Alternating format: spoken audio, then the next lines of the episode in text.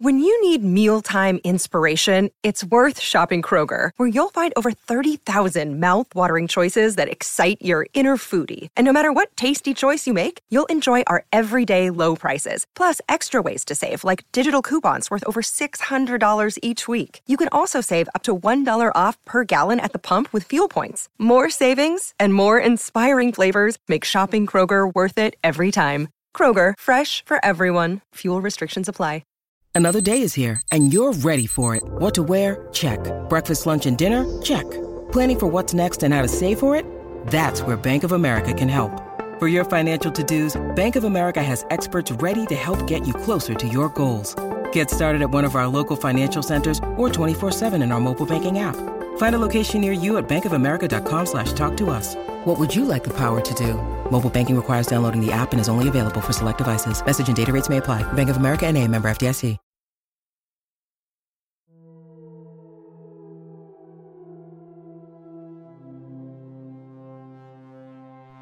Frank was strapped into his seat.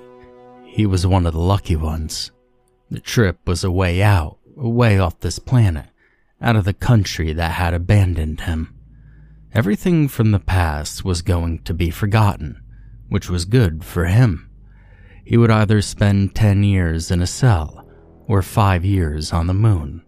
The moon was a sure bet. There wasn't going to be any worrying about dropping the soap or getting shanked in his sleep. Not only that, but his family would be getting paid. Uh, paid very well. What could be better? He had always wanted to go into space. Now he had gotten a free trip, all expenses paid from the government. Twenty years ago, it was just a pipe dream going into space. Now it was the lesser of two evils. Even though these trips had been happening for the past six months without problems, he was nervous. He remembered all the disasters that had happened in the early years. He was a teen in 1999, so the really early problems were before him. He was still too young to remember the Challenger, but he had watched the videos. Then there was the Columbia disaster, which he did remember. Sweat was starting to form on Frank's brow. He looked over to the officers that were in the shuttle with him. One was smiling, a small comfort, but welcome nonetheless. The other was stony as always. Don't worry, Frank, Officer Steele said.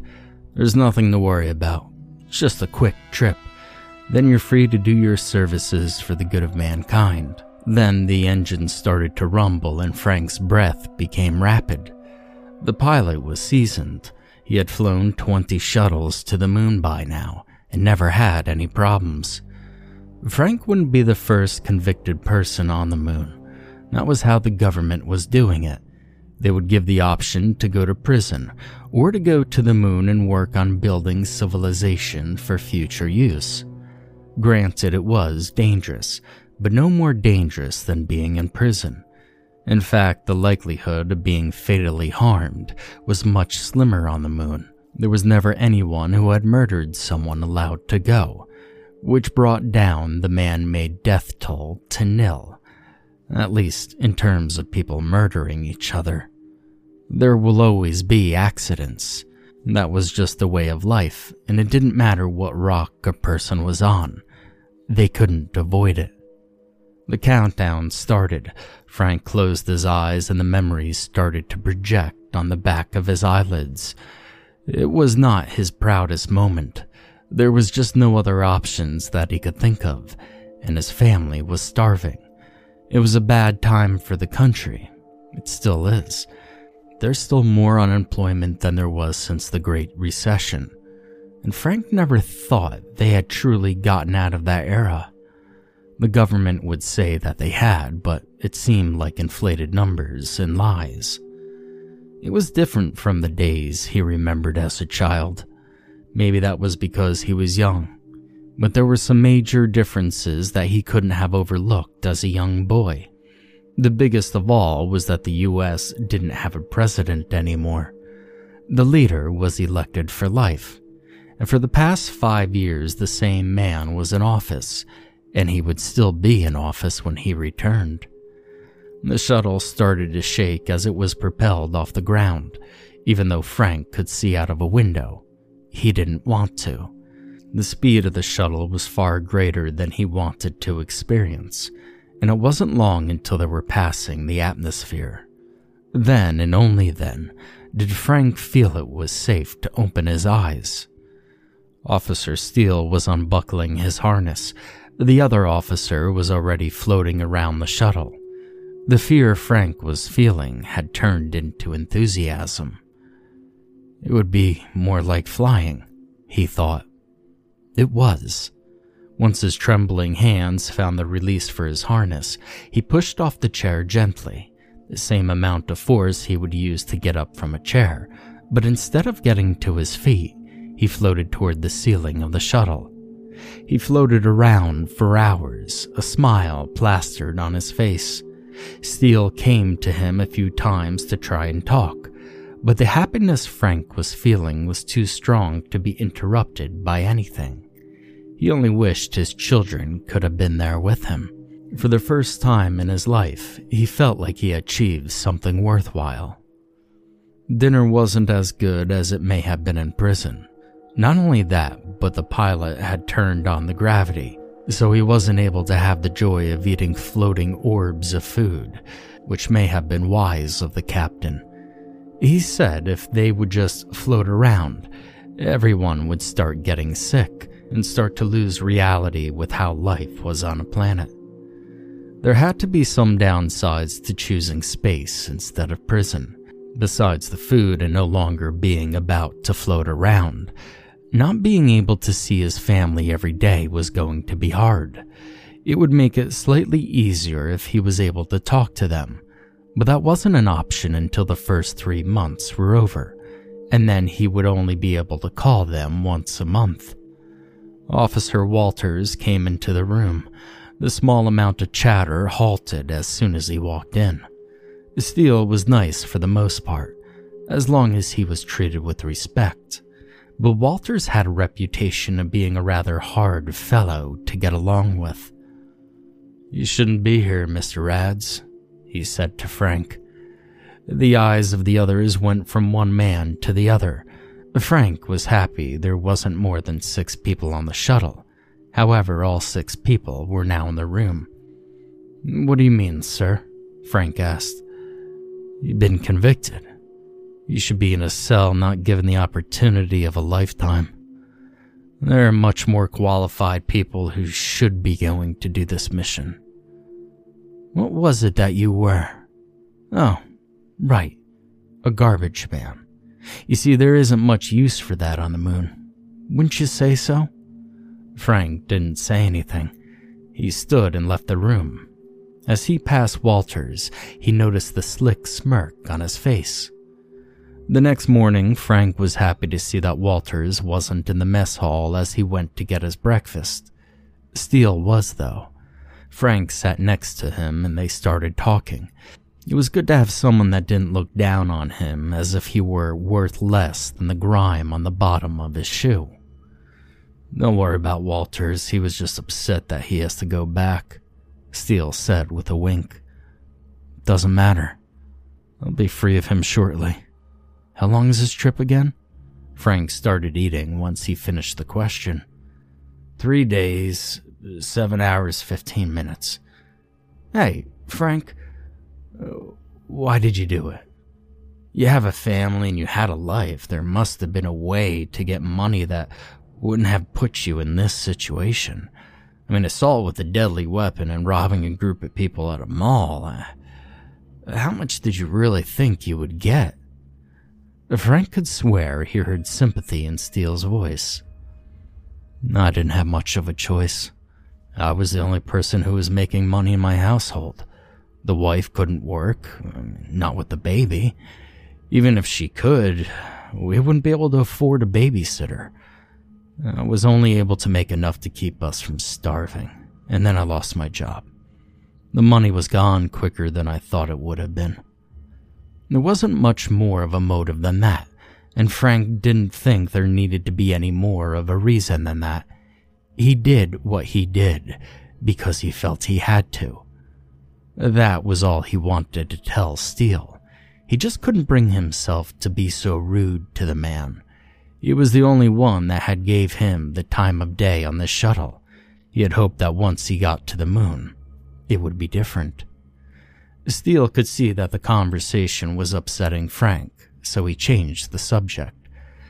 You know, this is a this is a very special mission you're on. In the next 10 years, the government projects that we'll have an atmosphere around the moon. It'll make it easier to work there. That's where you come in. It'll be your job to work with the scientists to make this atmosphere. You'll also be building houses for people to live in when they start coming. And they'll be coming in waves, you know. There's so much money to be had on the moon. I may even retire and go to the moon to make some good money for once. Frank believed him. There was a lot of money to be made there mining, construction, technologies, agricultural prospects, and more. Each of these things will be needed once people start to come to the moon. It was the escape that people needed for years, now was just starting to become a reality. It made him feel like a pioneer from early America, or better yet, an explorer from Spain or England. I, know, I think I'll like it on the moon. It'd be better if I could see my family or at least talk to them when I get there. Let them know that I'm safe. Frank waited, his eyes fixed on Steele. Ah, now, you know you can't do that, Frank. Steele said as he lowered his eyes to the table. Just one phone call. Please, that's really all I want. I just want them to know that I'm safe, to hear their voices one more time. Well, they'll know you'll be safe by the checks you'll be receiving. He knew this. There was no point in trying to get a call. He can now see that there was no way he'd be able to get that from his guards. Five years would be a long time away from his family. Steele was his only chance at getting an early call, and it was clear that he wouldn't disobey his orders. Even if he would, it would take longer than two days to get him to agree with it. It was also nice to have someone to talk to, and Frank felt if he impinged too much, that person would clam up, so it was easier just to drop the subject. It was a good idea for him to do so because Walters came into the room shortly thereafter.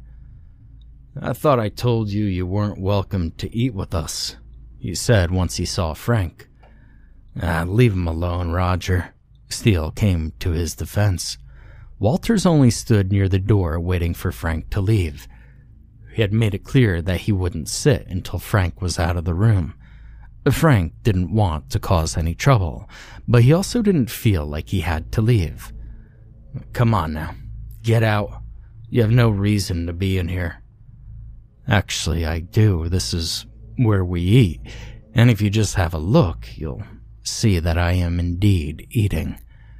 Frank gripped his fork harder than he should have. It was the only thing that was helping him to control his anger at that moment. This is where people come to eat. So what are you doing here?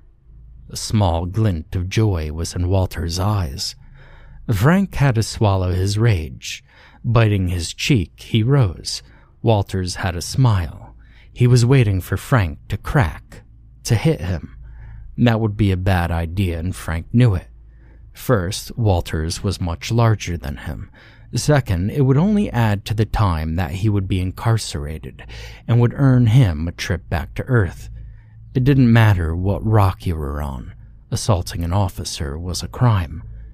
He didn't slam his fist on the table, though he wanted to. He only stood, cleaned his plate, and left after bidding farewell to Steele. Walters tried to stand in his way. Just one more way to push him to the breaking point. But Frank wouldn't allow this man to win. He was just like the bullies that his children had to deal with at school. He would have to deal with him how he taught his children to handle the bullies. Ignore them until they left him alone, unless they laid a finger on him. Then that would be a different story. He taught his children just as his dad had taught him. Don't hit first, but if someone hits you, you better make sure that they know not to do it again. But in this case, he wouldn't be able to do that. If Walters decided to hit him, he would have to attack a different way. He would have to go to the supervisors with a complaint. And if that didn't work, then it would have to keep going up the line until someone would listen, even if he had to take it all the way to the press, which would love a story like that. Excuse me, Frank said, staring at his feet. Walters didn't move out of the way, he just broadened his chest. Frank had to look up at the big man. I said, Excuse me. If you don't want me here, then please get out of my way. Walters smiled. He knew that Frank was getting frustrated with him, and that was his game. Walters leaned on the doorframe. Come on, Roger. Just get the hell out of the way for the man, Steele said. It was only then that the big man moved. Frank stayed in his room for most of the day. He needed to calm down, but no matter how hard he tried, his mind would just go back to Walters. There was no reason for him to be so nasty. He was just a power hungry cop, a pig. And now it made sense why the gangsters used to call cops pigs. If most of them were like Walters, it was easy to hate them. He would have stayed in his room all day if it wasn't for his stomach, which was starting to hurt from the lack of nourishment. It was time to grab something to eat. There was no clock on the shuttle. Time was irrelevant in space. Hunger, however, wasn't. When he got to the mess hall, Walters was talking to Steele about something. Once the door opened, the chatter stopped. Walter's look of jolliness turned stone hard at seeing Frank. Frank, we need to talk, Walters said to him. Steele moved over on the bench so Frank could have a seat. Whatever Walters wanted to talk to Frank about, Frank knew it wasn't going to be good. What do you want to talk about, sir? Frank asked. I want you to tell me about the aliens. Ah, oh, come on, Roger, Steele said. Uh, he has a right to know, Walters said with a smile. Frank grabbed some food and took a seat opposite Walters. He felt safer near Steele. What is this about aliens? Frank asked. Despite the feeling that this was some kind of trap, Frank was interested. He always believed that life on other planets could be real, but there was no way life could be on the moon. As far as he knew, there was no way life could sustain on a desolate rock. Well, there have been some incidences on the moon. A few people have gone missing. The first two just seemed to vanish, but the third, well, the third is interesting. The third had a witness see him get taken by something. Something with long tentacles that pulled him into a shadow. The man chased after him, but he found nothing. No body, no bones, no blood, no monster, nothing. Come on, Roger, you're scaring him. Frank wasn't scared. He didn't feel much of anything, in fact. This was just another torment that Walters was subjecting him to. Besides, the man who saw that was unstable. He was known to be a little crazy before he was taken to the moon, and to have the sun shining all day and night must not have helped that. I think that the man just wandered off and got lost. Or maybe the witness had killed him and hid the body. I wouldn't doubt that. Steele said. That was a strange turn of events. Frank didn't know that something like that had happened. His eyes widened as Steele told his side of the story. It made sense that the courts wouldn't tell that to a person who would be deciding on either going to the moon or to prison. They wanted people to go to the moon. It saved them from sending people who may be considered more valuable. More likely just walked off and got lost, though, Steele said. But Frank wasn't sure about that. The way that Walters was telling it, the man was killed by someone or something. Walters was pushing for Frank to believe that it was a something and Steele seemed like he was trying to cover something up. It was the first time that Frank felt that Steele wasn't being honest with him. Something had happened on the moon. That was true. It hadn't been told on Earth, and maybe it will never be. But something did happen on that rock. The shuttle landed on the surface of the moon. It was nothing like Frank had thought it would be like. He was thinking that the houses would already be built. Nice, big houses. Houses that could hold a family with room to spare. But all he was able to see was ten glass bubbles. Some of them had some green in them. A few had some small houses. Well, small at least compared to the one in the center of the bubble city. The bubble was huge, about five stories tall, and the width of a football field. Inside of this bubble was a building that almost scraped the top of it. That's the town hall, Steele said, or at least it's as close to one that you will need here. Uh, that's where the research labs are. Everything that is happening on the moon is being planned and developed there. Let's uh let's go introduce you to the scientists. They're going to be in charge of you here, so it may not be a bad idea to get on their good side. Steele slapped him on the back and gave him a wide grin. Walters wasn't around them at the moment. As soon as they got off the shuttle, he started for the big bubble, leaving everyone else behind. Frank was sure that he was able to hear what Steele was saying to him. The radios and the helmets were connected to everyone from the shuttle. This would be the last time his conversations weren't being listened to by everyone else on the moon. In the years to come, every time Frank was wearing his helmet, everyone would be able to hear what he was saying. Once they were inside of the artificial atmosphere, Frank took off his helmet.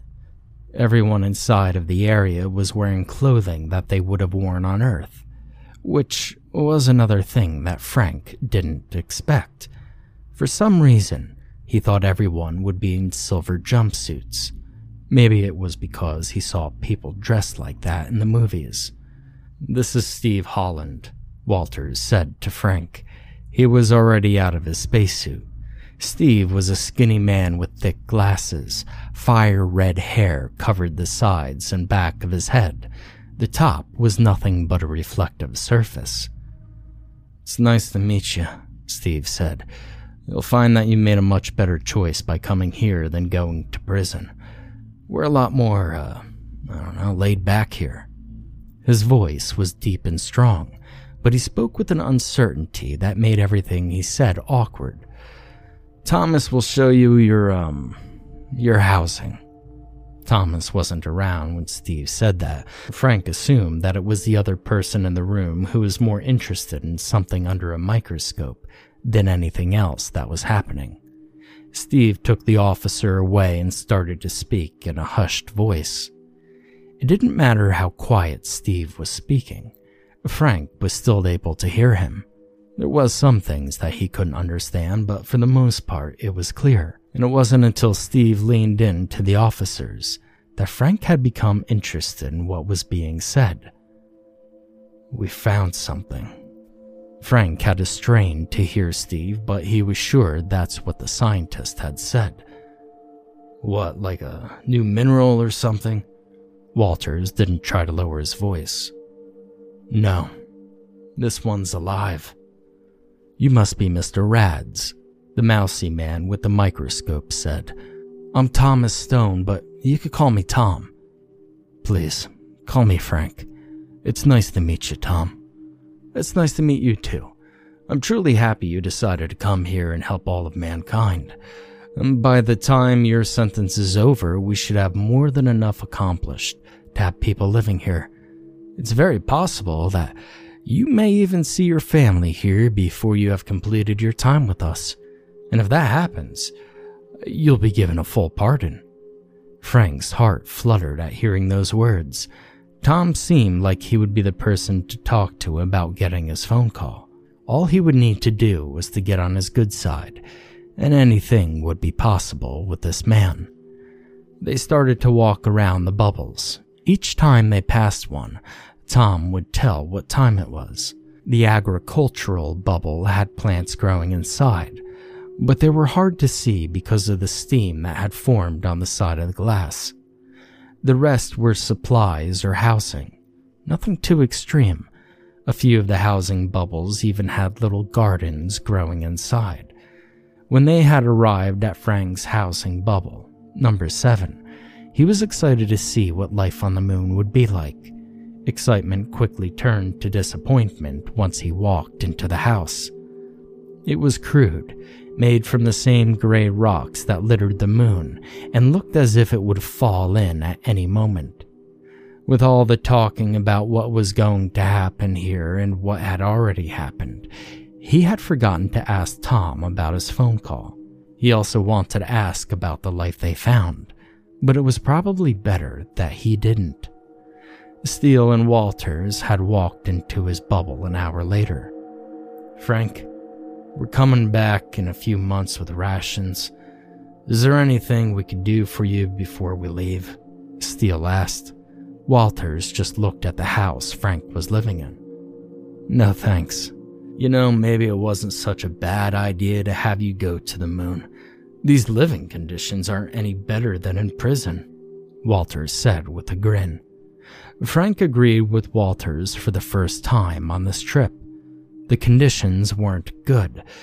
It wasn't as if he had expected a five star resort, but this was far less than what he had expected. But still, it wouldn't be bad. If what Tom had said was true, they were going to be working on the housing in the next month, then maybe he would have a much better home. We brought things that'll be needed for the work. If you need anything, just talk to Steve. He's in charge around here. I'll talk to your wife and tell her that you made it safely. And if there are any messages she asks for you, I'll pass them on to Steve. Take care of yourself, Frank. Steele shook his head. Walters nodded, if it could even be called a nod. The millimeter movement of his head wasn't any kind of acknowledgement. More like he felt like he had to do something. Three weeks later, Walters and Steele landed without any problems. They had come back much sooner than they would have liked to. Mostly, they only go to the moon once every three months. Now it had only been three weeks since they left. It wasn't even three weeks home. Walters was good for reminding Steele about that. The entire trip had been nothing more than him complaining about having to come back so soon. Steele didn't even disagree with him. Why couldn't they find someone else to go this time? Communication had been lost since the second week they had been back home, so it was up to them to make sure everything was as it should be, to make sure that no one had gone crazy and started killing the others. Hopefully, it was just an equipment malfunction. That being the case, they would be headed back home the same day. However, they quickly found that wasn't the case the big bubble had a huge hole broken in the side of it. The vacuum of space would have sucked all the breathable air out there within seconds. What the hell happened here? Steele asked. It's not surprising. That's what happens when you send the scum of the earth to live in an area together. I mean, just look at the prisons, and you could see that all day. The paper pushers don't understand that. They most likely never will. They're too scared to get a good look at the undesirables. Walter replied. They walked into the bubble. They used the door even though they could have walked through the hole without any trouble. All the equipment that had once been in pristine condition was now a rubberish heap. Papers were scattered across the floor, motionless and dead. It wasn't until they saw Steve laying dead that they realized the problem they had walked into. His skin wasn't the normal pale, chalky color of the dead. No, it was slightly purple with a light green film on it. A darker, thick slime oozed from his mouth, nose, and ears. A new vegetation had started to grow on the desks and the sides of the dome. It was the only thing that was able to grow some kind of mushroom. Green with purple circles and an opening on the top that looked somewhat like a mouth. Steele picked up a pencil and prodded the fungi. It let out a pff noise, and a faint green mist was shot into the air, suspended in time and space. A rustling caused them to look up. Frank was sitting behind a desk on the floor. His spacesuit was on. He was hugging his knees. What happened here? Steele asked. Even Walters didn't have anything nasty to say. He was too surprised to think of anything nasty. Tell us what happened, son, Walters said. Please get me out of here. Take me to prison. I would much rather spend my time there than spend another minute here. The officers obliged. Leading him to the shuttle, they walked briskly, ever aware of their surroundings. Once they were in the safety on the shuttle, they started to push Frank to tell them what had happened, but he didn't want to talk about it. Not until he was off the moon. It took 45 minutes to get back to the shuttle orbiting the moon. All three of the men didn't say a word the entire time. Walters and Steele were just thinking about what they had seen. Frank, too, was thinking about what he saw, but it was more of a nightmarish reflection than the other two. The shuttle reached their ride home and they were taken aboard. The three men climbed out and took off their suits, and the pilot changed their course for home. What happened, Frank? Walters asked in the most consoling voice he could muster. That thing they found, whatever it was, killed them. The spores are toxic, and if that wasn't bad enough, whoever inhaled them was in some kind of a trance or under a spell or something. They would act differently, never talking. They never talked if the spores got inside them. But the things that they would do. Steele rubbed the man's back. That's okay, Frank. We're going home now. I think I was the first one to notice that something was wrong. But by that time, it was too late. Most everybody had already been infected. I did the only thing I could think of. I broke the dome. The thing seemed to grow faster in the atmosphere. I figured if I broke it, it would make them die, or at the very least stunt their growth. They didn't grow any bigger, which was good but they still spread, and they spread quickly. The people that were affected would attack others. They became violent. Anyone or anything that got in their way would be destroyed. I broke the dome and killed one man by breaking the glass in his helmet. Frank couldn't hold it in any longer. He started to bawl. Once he started, it took a long time for him to stop. When he finally got himself somewhat composed, he continued on with the story. I knew that it had to be something on the moon, something that was otherworldly. But a mushroom just didn't seem like something that could be so deadly. And that noise it made when it sent out that poison cloud, that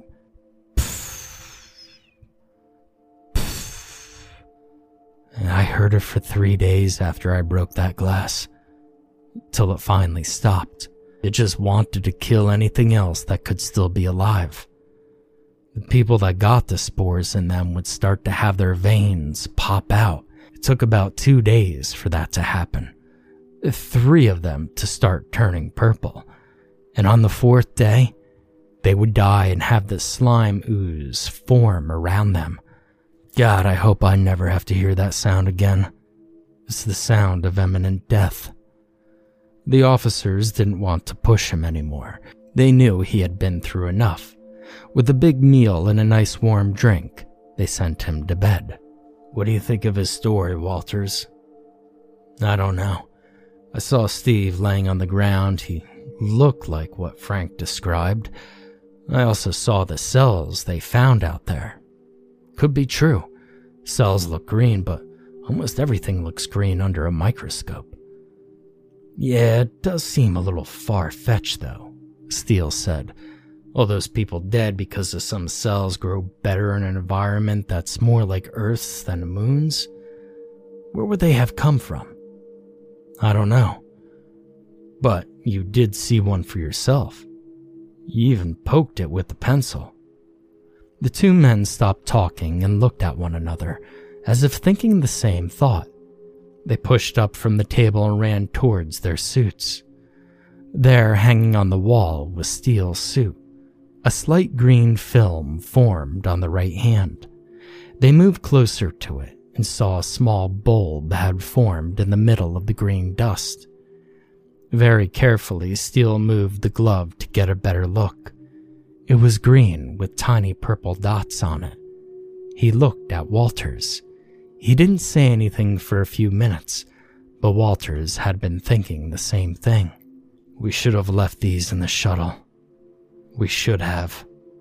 Steele's thought was interrupted by a soft,